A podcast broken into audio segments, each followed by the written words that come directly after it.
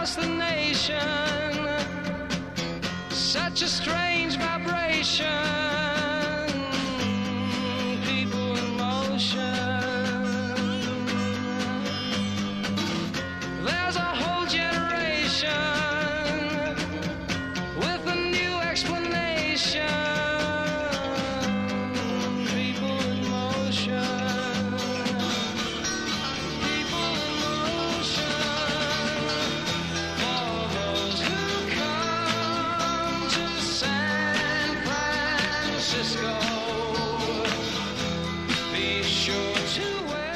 We all know that. Flower power in the 1960s. But what was it really like? In Ireland, the 60s started somewhere around 1965 or 66 and ended abruptly in 1973.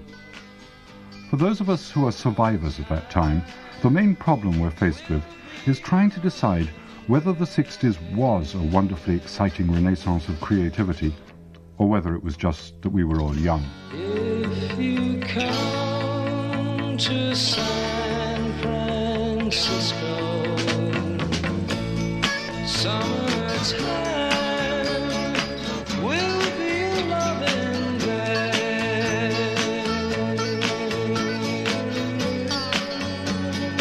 In 1965, I walked through the front gate of Trinity College as a 19-year-old freshman wearing a sports jacket and grey flannel trousers with turn-ups, a short back and sides, and a bald chin. The 23-year-old who walked out through that gate in 1969 with a second-class honours degree was a very different person. He had shoulder-length hair and a beard and wore a long black cloak with a gold lining over knee-length black leather boots. His most important baggage was a collection of ideas, values, and tastes that were to last into the 90s. He was almost completely a 60s product. This is the story of that transformation, the story of the music that accompanied it, the story of the 60s. Well, I'm a king bee, buzzing around your hive. Well, I'm a king bee, baby, buzzing around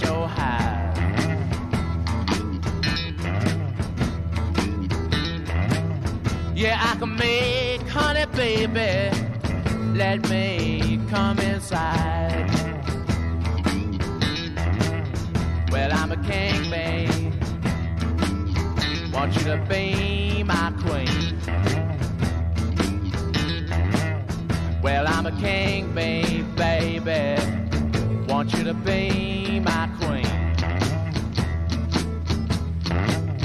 Together we can make honey the world has never seen. Well,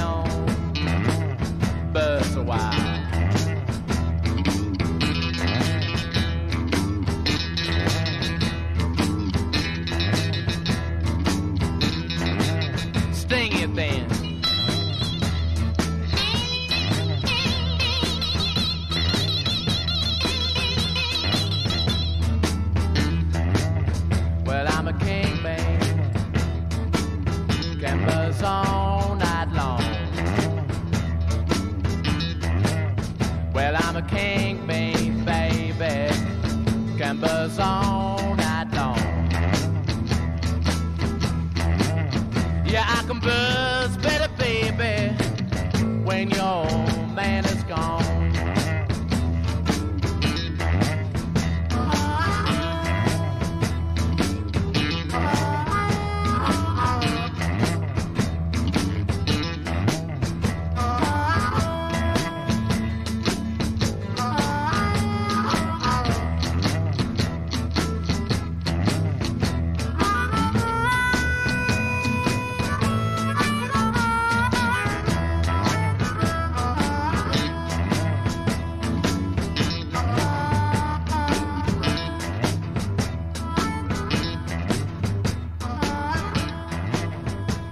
Much more than music happened in those four years from 65 to 69, but music was always there.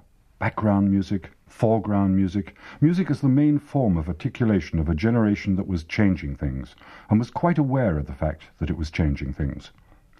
Music was there when Daniel Cohn-Bendit manned the barricades in Paris, when Bernadette Devlin led civil rights marches, when we stood outside the American embassy getting our pictures taken by CIA agents as we chanted, Hey, hey, LBJ, how many kids you kill today?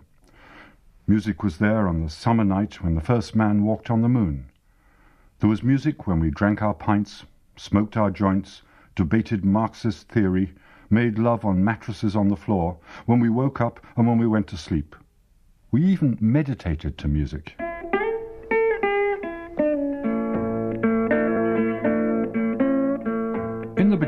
Music came from America, from black blues guitarists in the southern states. There was Sonny Terry and Brownie McGhee and Blind Lemon Jefferson. Without them, there could have been no Elvis Presley, no Beatles, no Rolling Stones. We acknowledged our debt to them. We played their albums, which I think we called LPs, and we were purists. We liked the real thing. And the realest thing of them all was, and is, John Lee Hooker. Is a low down dog, a dirty groundhog, and been rooting round my back door. You about church and rooting man. Lord, won't root down no more.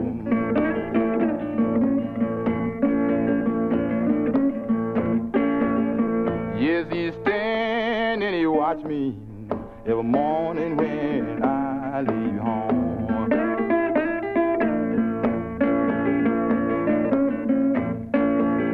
Yes, he stand and he watch me every morning when I leave home. Then when I leave home in the morning, yes, he hangs around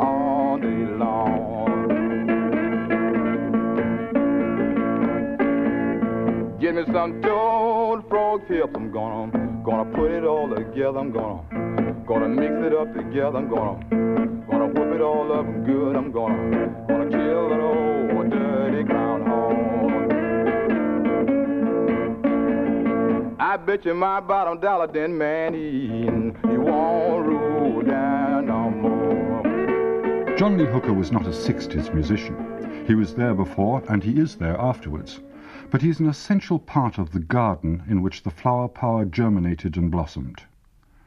At the time, the Beatles were not central to our music culture.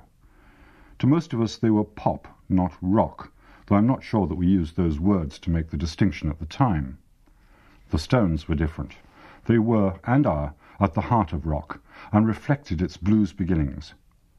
We even forgave them for being English at a time when we knew the cultural centre of the world was in Northern California. And me, what was I doing at the time?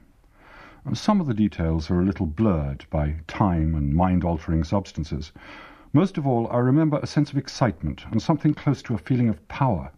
We were aware of the fact that we were the counterculture and that it was changing things.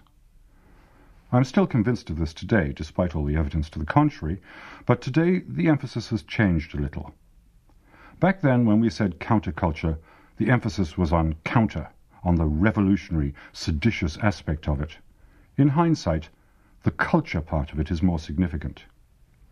Despite all the anarchy and incoherence, the 60s did spawn something that has to be recognized as a culture.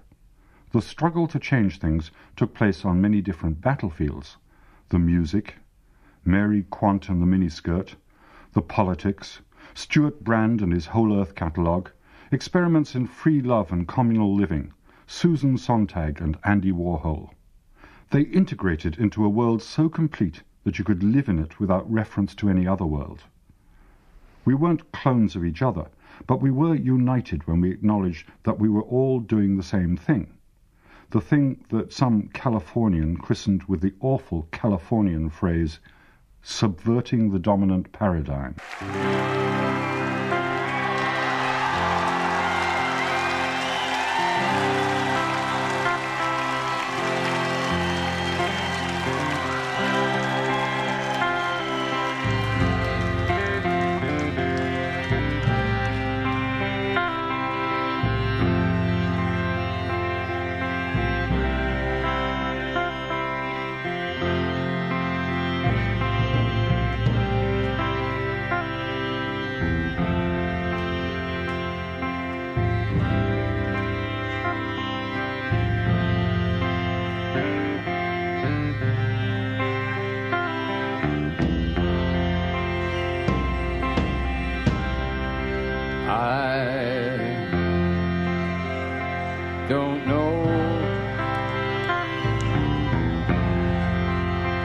Just where I'm going.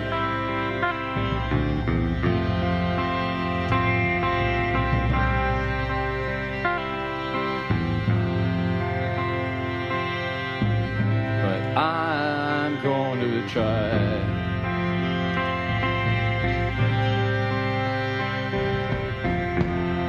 For the kingdom if I can, cause it makes me feel like I'm a man.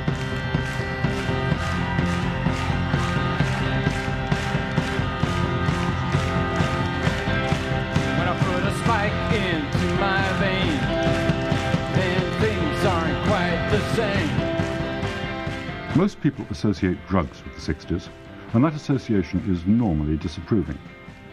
It's true that drugs were much more acceptable then. Many of them were not even illegal at the beginning of the 60s, partly because the law had not yet heard about them. And some very respectable people were doing them. Aldous Huxley wrote up his experiments with mescaline, and Dr. Timothy Leary enthused about LSD. Clinical psychologists used hallucinogens to try and cure disorders in their patients. Very few working class people took drugs. It was mainly musicians, artists, and academics. Certainly, drug consumption in Ireland in the 60s was only a fraction of what it is in the 90s.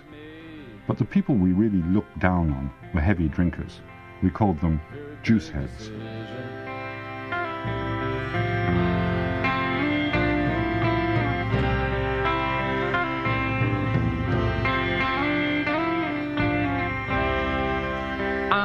Gonna try. I'm going to try to nullify my life. Cause when the blood begins to flow, when it shoots up the dropper's neck.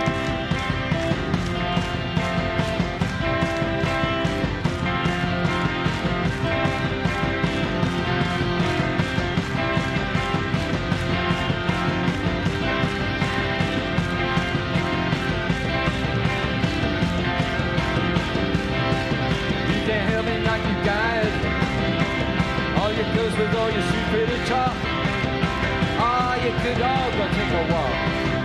I guess that I just don't know. I guess that I just don't know.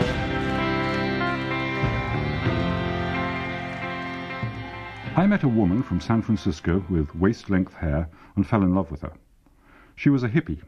I was a proto-hippie. My hair was getting longer, my clothes were getting weirder, and people were starting to point at me on Grafton Street and whisper to each other. Then, in the early summer of 1967, I got on a plane for my first visit to the United States.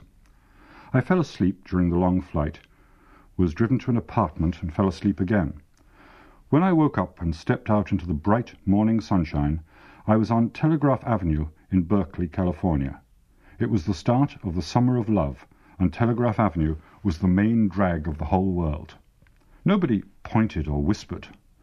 They smiled a lot and called me man, and offered me odd things to eat and drink and smoke. For the first time in a long time, I felt at home.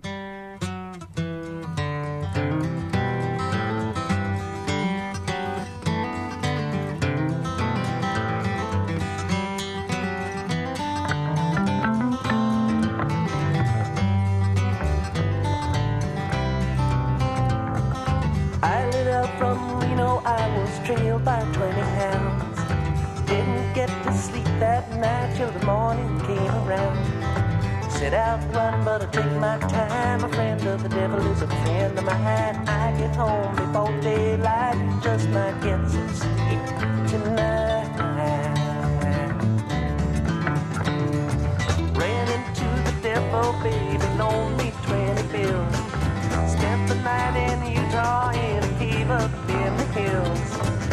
out running, but I take my time. A friend of the devil is a friend of mine. I get home before daylight, just might get some sleep tonight. I ran down to the levee, but the devil caught me there. Took my twenty dollar bill and it vanished in the air. Stop running, but take my time. A friend of the devil is a friend of mine. I get home before daylight, just might get some sleep tonight. Got two reasons why I cry away each lonely night. The first one's named Sweet Anne Marie, and she's my heart's delight. Second one is prison baby, the sheriff's on my trail, and if he catches up I'll spend my life in jail. Got a wife in Chino, baby, one in Cherokee. In 1964, Ken Kesey and a busload of oddballs had made an acid-drenched voyage across the United States, and Tom Wolfe had written a book about it called The Electric Kool-Aid Acid Test. About the same time, the Grateful Dead, who were then called the Warlocks, were developing a new music ready for the summer of love. A promoter of genius called Bill Graham had dropped out to produce theatre with the politically radical San Francisco Mime Troupe. Other revolutionaries, like the Diggers, who were an anarchist group, maintained that money was dead, along with other more obvious things like church and state. They proved their point by providing meals, which were free because they were yours, man, at their famous Digger Feeds. A strange guy called Stewart Brand, who was into, of all things, computers, was contemplating buying his first houseboat in Sausalito. By 1966, word had gone out, and the Bay Area was attracting hundreds of new pilgrims every day. The focus was moving from the Haight-Ashbury area of downtown San Francisco and the old beat cafes to the university town of Berkeley across the Bay Bridge. The scene was set for the summer of love. All it needed was for me to stumble jet-lagged off a plane in early June.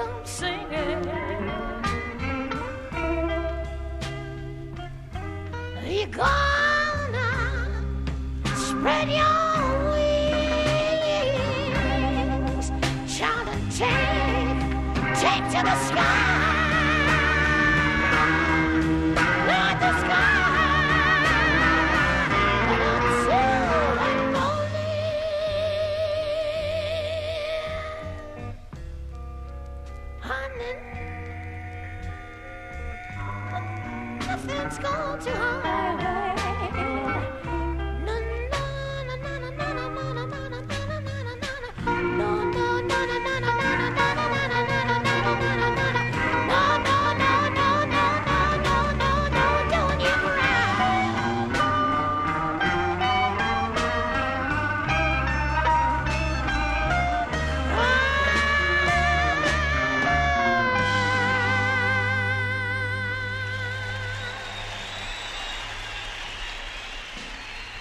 Spent the summer of 67 in Berkeley in an incoherent round of talk and music, bright colours, love, and, yes, flowers.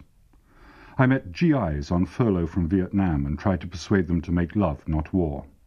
I talked to black people about black power, and acid heads about acid power, and vegetarians about veggie power.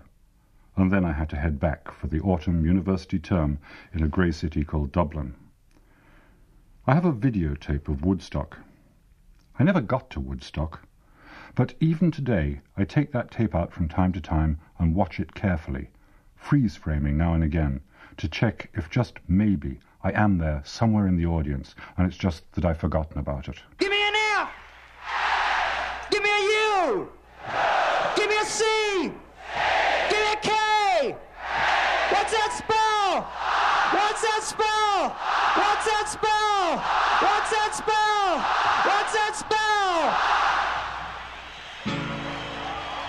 Well, come on, all of you big strong men. Uncle Sam needs your help again.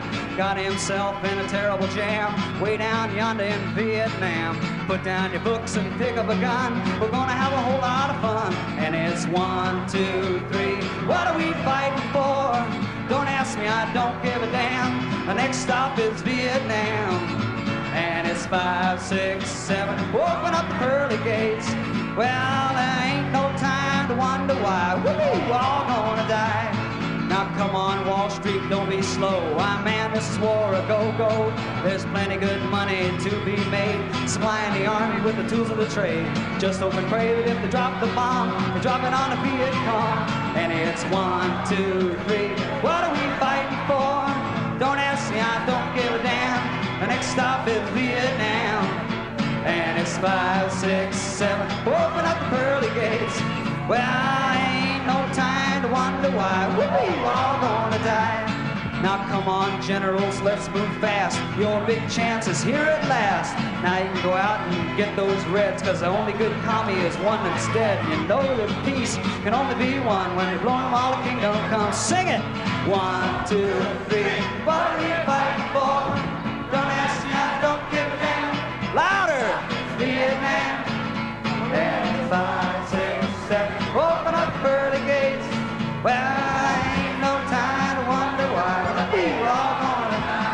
Listen, people, I don't know how you expect to ever stop the war if you can't sing any better than that. There's about 300,000 of you fuckers out there. I want you to start singing. Come on. And it's one, two, three. What are we fighting for? Don't ask me, I don't give a damn. The next stop is Vietnam. And it's five, six, seven. Open up the pearly gates. Well, ain't no time to wonder why. We're all gonna die. Now come on, mothers throughout the land. Pack your boys off to Vietnam. Come on, fathers, don't hesitate. But send your sons off before it's too late. Be the first one on your block to have your boy come home in a box. All right. One, two, three. What are we fighting for? Don't ask me, I don't give a damn. The next stop is Vietnam. And it's five, six, seven. Open up the pearly gates. Well, ain't no time all gonna die. All right. Ladies and gentlemen, Country Joe McDonald. Volume, please. The summer of love failed to last. Flower power carried within it the seeds of its own destruction. Some experts say that it all came to an end in the Bay Area on the day in 1969 at a Rolling Stones concert at the Altamont Speedway, when the security guards, who were, as tradition demanded, Hell's Angels, murdered a member of the audience. A dream of innocence and trust died with him. Certainly, things were different when I returned. People were dying of drug overdoses, and attitudes were changing to mind chemicals. Black people would not discuss black power with their white brother anymore. They called me honky and walked away. The best and the brightest of the pilgrims who had drifted in in 66 were drifting out by 69. They were setting up communes in New Mexico, draft dodging in Vancouver, or growing organic marijuana in Oregon. The center could not hold. Of course, hippies lived on. A lot of us will probably, here's a strange thought, live to see another new age when the millennium comes around. And the counterculture, or at least some aspects of it, seemed to somehow relish its own demise. It was so iconoclastic that it even mocked its own heroes and heroines. The late Frank Zappa and his Mothers of Invention, a band of quite indescribable genius, were busy tearing up the icons even before the paint had dried on them.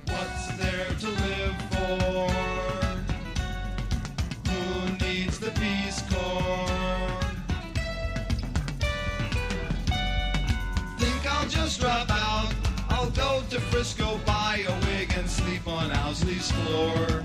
Walk past the wig store. Danced at the Fillmore. I'm completely stoned. I'm hippie and I'm trippy. I'm a gypsy on my own. I'll stay a week and get the crabs and take a bus back home.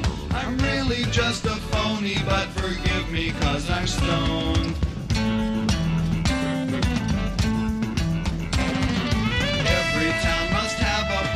Phony hippies meet. Psychedelic dungeons popping up on every street. Go to San Francisco. How I love you, how I love you, how I love you, how I love you, Frisco. How I love you, how I love you, how I love you, how I love you. Oh, my hair is getting good in the back. Every town must have a place where phony hippies meet. Psychedelic dungeons popping up on every street. Go to San Francisco.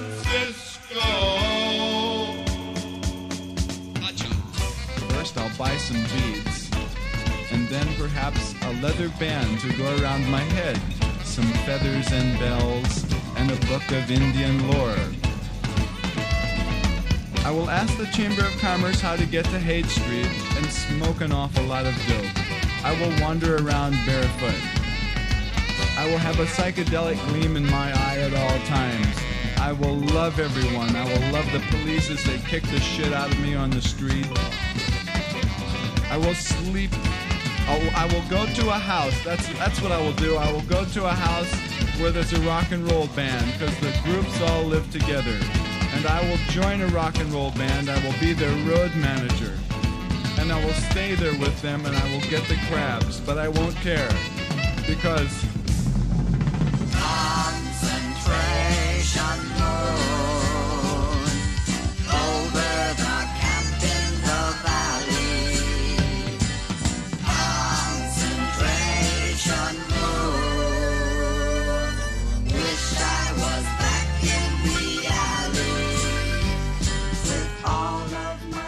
thread of iconoclasm and satire which Frank Zappa epitomized ran through the 60s culture on this side of the Atlantic as well.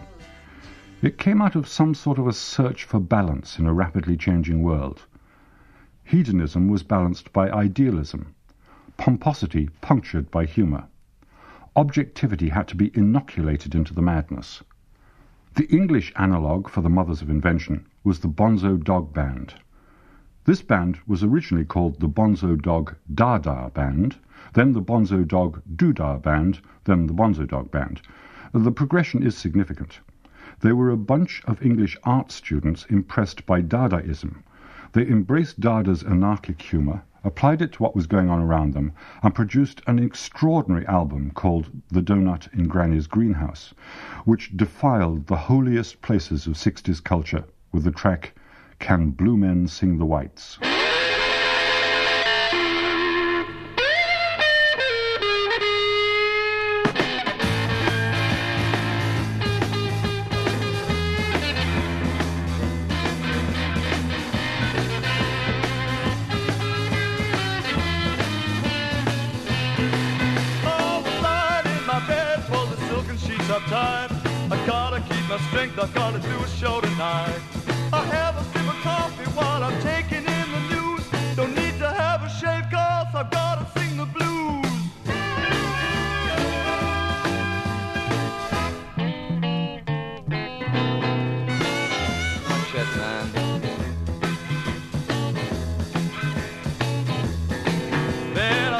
I'll get a massage, maybe lose a little fat. So I have to go downtown in my brand new Cadillac.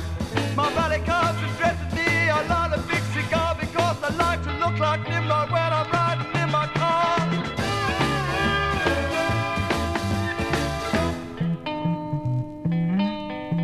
Young blue men sing the whites, or are they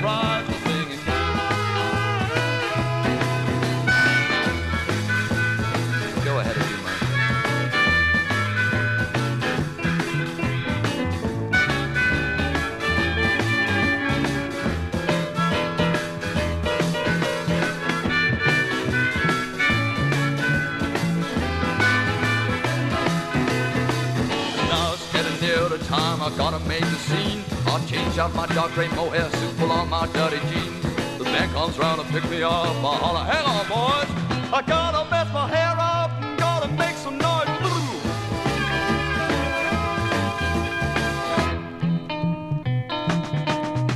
The blue men sing the words, or are the heavy cries for singing? One, two. Ladies and gentlemen, we'd like to do little number that's been very lucky for us but during the Depression when everybody was very depressed.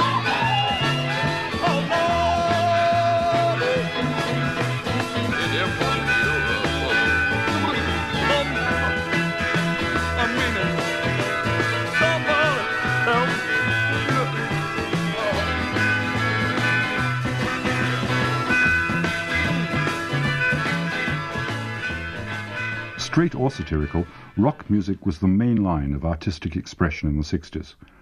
But there was other music too. Joan Baez sang one night in the Trinity Folk Club, and Joe Heaney was a regular. I'd never heard Sean before, and I sat on the floor, drinking a bottle of white wine by the neck, and developed an addiction for the elegant power of the singing, which has never left me. At lunchtime we ate sandwiches of cold beef and brown sauce in O'Donoghue's pub in Merrion Row, and listened to the original Dubliners, live, and for free. I was there on the fringes of the folk music revival. I got to some gigs, others I missed. I'm sorry I missed the weekend session in the basement of Downing's house in Prosperous, where an album was cut, which is also called Prosperous. Because this was, arguably, the most important single session of the whole folk music revival in Ireland. It launched the career of an obscure ballad singer called Christy Moore, and saw the formation of a group called Planxty. Nowadays, I live close to Downing's house, and its owner, Andrew Rynne, the man who made that historic session happen, is a friend of mine. The basement is exactly as it was on that weekend in 1972 when the Prosperous album was cut. I've fantasies about getting them all back together and producing another album in the same place. I think I'd call it Middle Aged and Prosperous. So play the drum slowly, play the fife slowly. Sound the dead march as you carry him along. And over his coffin throw a bunch of white laurel. For he's a young soldier cut down in his prime. Oh, mother, dear mother, come sit ye down by me. Sit ye down by me and pity my sad plight. For me body is injured and sadly disordered. I'll buy a young girdle, me own heart's delight. So play the drum slowly and play the fife slowly.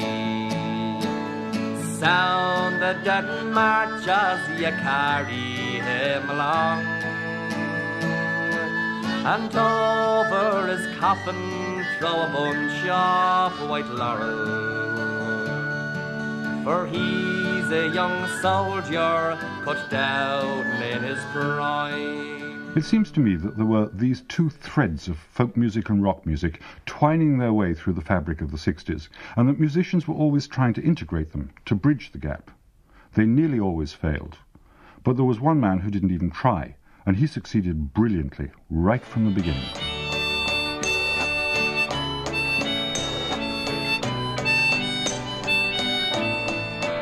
with your mercury mouth the missionary times and your eyes like smoke and your prayers like rhymes and your silver cross and your voice like chimes oh who do they think could bury don't really like to be predictable, and I did toy with the idea of trying to tell the story of the 60s and its music without mentioning Bob Dylan.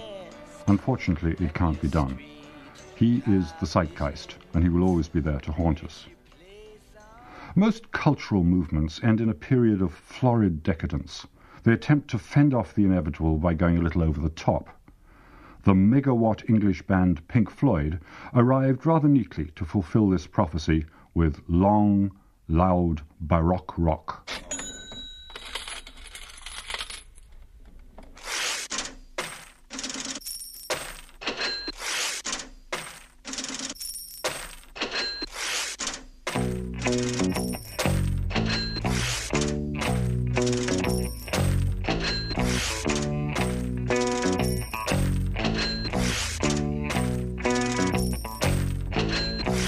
Revisiting the 60s is in many ways an uncomfortable thing to do.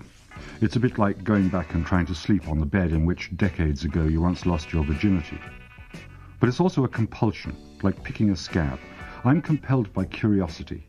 So many of the ideas which are important to me today were born in those brief, bright years. Yes, bright. Looking back with perspective, it seems to me that the 60s were a narrow beam of light which illuminated the century between the greyness of post-war austerity and the greyness of post-oil crisis recession. And yes, I have to say it, the greyness of today.